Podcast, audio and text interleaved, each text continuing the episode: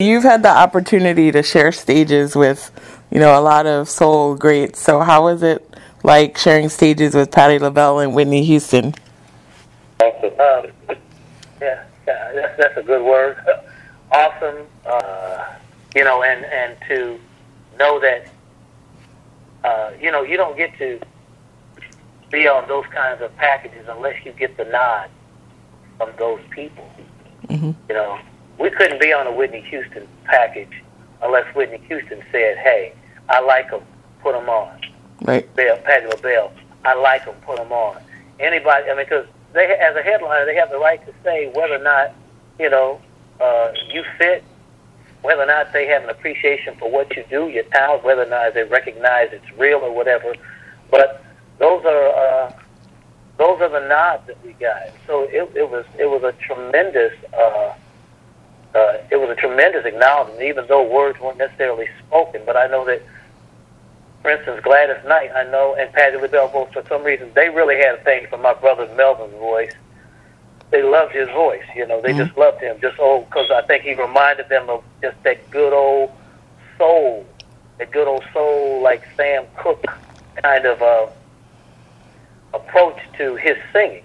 And so I think they were drawn to that. So all that, I mean, I think all of those things, uh, I think were contributors, I think, to why we were fortunate enough and blessed enough to uh, find ourselves uh, gracing the stages with the likes of such legends as the O'Jays, as even the the Delfonics, the Del, uh, the Dells rather. So you know, it, it's it's it's been a wonderful journey, quite honestly. That's amazing. So I have this thing along the same lines. I have this thing called a "What the f" moment, where you couldn't believe that you were somewhere doing something. So what's that moment for you? I can think of one one moment for Keith, and I think that might have been the National Black Caucus um, Yeah, performing in front of, uh, you know, United States black representation of Congress, um, and Michelle did the keynote speech. Even though we didn't get to physically see her, we saw her on the big screen and Mhm. He wasn't checking for to us. the side. He was checking. we was He was not checking for checking her. for us. Yes. But that that was a, that was a great that was a great uh, representation that we got to be a part of some history.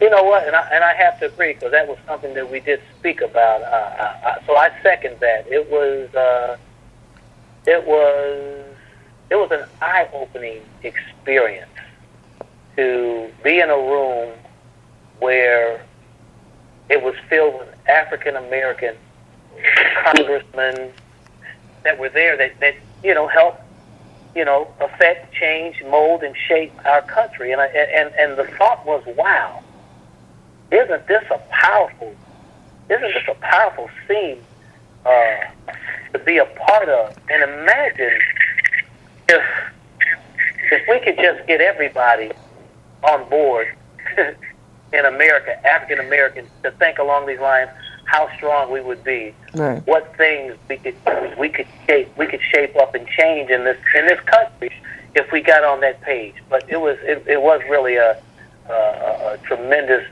uh, awesome experience for us. I think. Right. Well, so I don't know, Jay, what do you think?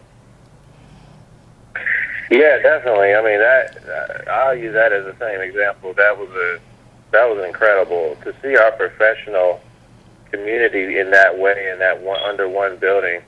It was overwhelming a little bit because we don't often know in the in the media when you're watching the news and you know unless you know people personally, you don't know that a lot of the big CEOs of these Fortune 500 companies are black. And Right. that for the first time under one roof, it's like it's inspiring. it, it really is. Yeah. Oh, that's great. So speaking of, you know, recent things that you guys have been working on, um, and and experiences that you've had, in November, you guys performed at the Soul Train Music Awards with Jazmine Sullivan. Mm-hmm. Mm-hmm. Yep. So how was that experience? Uh, it was. It, I think it was an enjoyable. I think it was an enjoyable experience. I think it was a. Uh, I think it was an opportunity to allow maybe younger music lovers, viewers, if you will, know, maybe had an affinity for Jazmine Sullivan and loved the song that she performed, to be able to connect the dots for the first time. Because a lot of you know, a lot of young listeners don't know that 25 years ago, the very sample that she was using that has proven to be successful for her here in 2015, 2016 was born from a song that After Seven performed called Ready or Not. So it, it allowed people to connect the dots in a way. She's she's she's a tremendous talent. Let me say that. I always have to say that about her.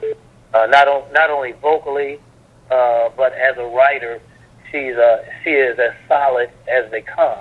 So I, I think it was a I think it was a it was a great uh, uh, uh, I think I think it was a great opportunity. I think for the both of us. I think it maybe awakens a sleeping giant, if you will, uh, in terms of just uh, yeah, uh, putting people putting After Seven back on the map again in a way. So in a way, she she she opened the eyes for a lot of folks uh, who had maybe had not thought that much about After Seven in the recent years, and now you know, hey, uh, it was like a an, an assist, if you will. you know? Right. Yeah, it was definitely bridging generations.